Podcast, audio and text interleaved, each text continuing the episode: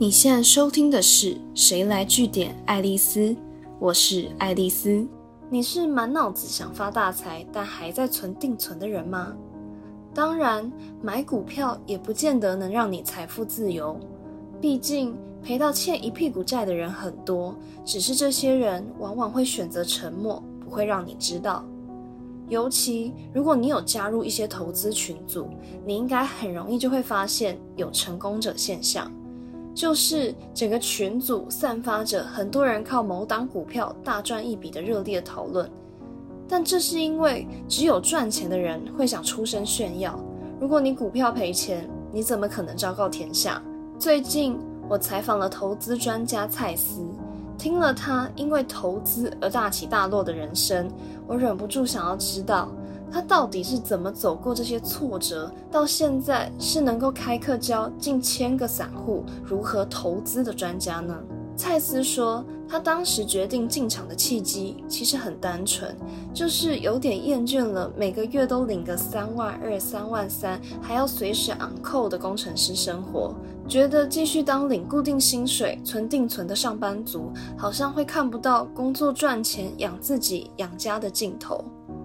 可是，在他靠直觉小赚了一笔，有了一点信心之后，他开始越玩越大，甚至不惜借钱。蔡司讲到这里的时候，其实有点面带苦涩，又有点幽默的跟我们说，他那时候印象很深刻。他当时买了宏达电的股票，结果才半年就赔了八十几万。法说会一开就变成法会，连续三天跌停板。他说他这辈子有大半的积蓄就这样赔上去了。但这还不是噩梦的结束哦。蔡司他后来在两年内总共赔了一百四十万。虽然从结果来看，他成功在三年后把赔掉的所有钱全部赚回来了，也为自己买下了人生第一间房。可是这个逆转胜，是因为蔡司在这一门花了上百万才学到的一课中，他带着不甘心的心情，很认真的回头检视，到底自己做错了什么地方。他觉得自己犯了两个很大的致命错误。第一个错误就是没有事先设定好停损，想要等跌升的股价反弹。首先，假如你做的是短线交易，也就是两个礼拜左右就会买进卖出各一次的频率，结果就让你赔到了十趴的话，通常代表你的方向是错的。因为正常的上升趋势线不可能长这样，那你这时候就应该认赔出场。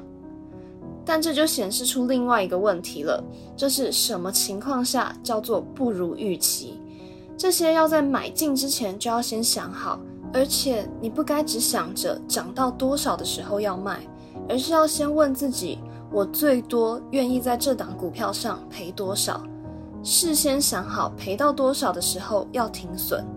但这偏偏就是许多人会忘记做的事情。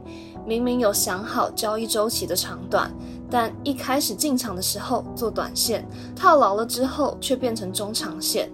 那这现象就是因为太不甘心，想要等股价反弹。加上损益金额跳动的幅度太大的时候，心里不能承受的话，就会一直很烦躁。很烦躁的话，就会很难照着交易方法去做，变成你就不照着本来自己定的规矩走了。第二个错误是选股只靠感觉，而且喜欢问高手看不看好。这一种人呢，选股的方法单纯靠直觉。假如看到新闻讨论度很高的股票是哪一档，就会想着要跟进投资。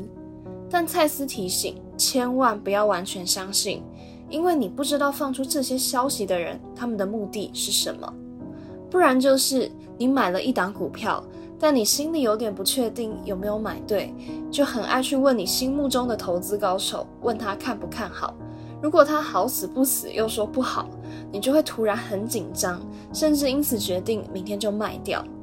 蔡司说，有时候一个人就算对自己买的股票很有信心，但人性就是这样，一听到比自己更厉害的人看衰这档股票，就会瞬间信心全无。但也不是说你什么都不能问，而是你可以问的是别人交易的策略跟方法，当做你自己投资策略上的参考，但不要问名牌，也不要问有没有看好。毕竟每个人对股票的期待跟交易目标都不同，就算你问了心目中的高手，他也没办法给你最正确的资讯。不过，通常比较值得信赖的指标是，你可以去观察法人都买什么个股，因为法人是主力。他们的资金雄厚，代表他们对市场的影响力比较大。蔡司说，以前他凭感觉买，很容易买到跌停。但是当他开始观察外资、投信、自营商这些法人都怎么布局的时候，就几乎没再遇过买到跌停板的股票了。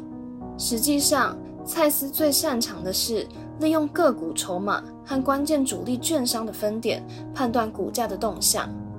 如果你想知道蔡司是怎么看一档股票值不值得投资，那我在之后的节目中会跟大家做更进一步的分享。今天的节目就到这边，如果你喜欢今天的内容，记得按下追踪关注我，之后还有更多有趣的观察和新知要跟大家分享哦。谁来据点爱丽丝？我们下次见。